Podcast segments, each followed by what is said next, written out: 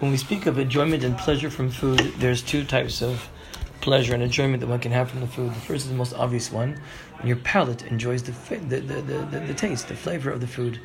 Um, that's one thing. And the other thing is that your uh, your stomach enjoys the food, in the sense that food strengthens you, the food sustains you, it gives you energy, it gives you the ability to do things.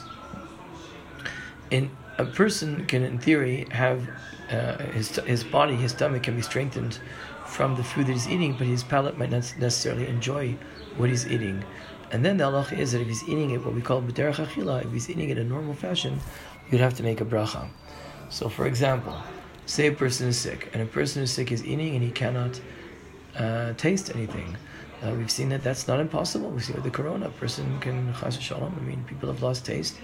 If you're eating and you don't taste anything, would you still have to make a bracha? So it doesn't have the first pleasure, the first enjoyment of taste. He doesn't have, but the fact is that the food is sustaining him, the stomach and his body is enjoying it, uh, the food, and therefore, if he's eating it in a, in a manner which is derech achila, he would have to make a bracha.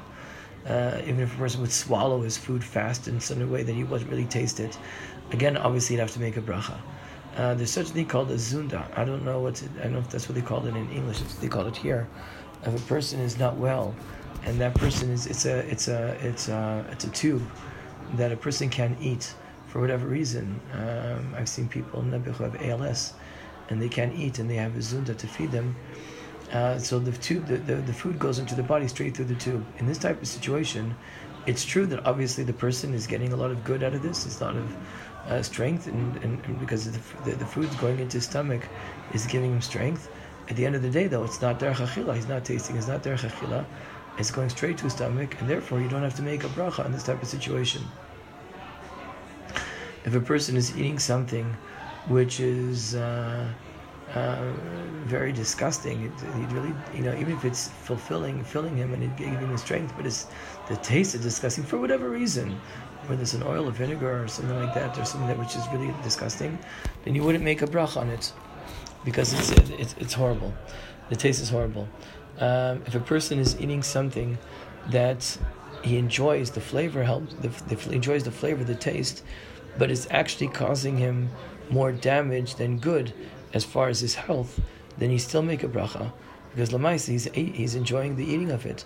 So, for instance, if a person can't have chocolate, it's not good for the person to have chocolate. The person's got diabetes, okay, and or or some people get heartburn from fried foods and things like that.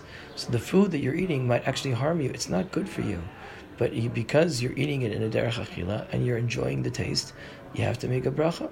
If a person obviously with chas should eat something which is really life threatening for him, then he should be eating it. He don't make a bracha on such a thing.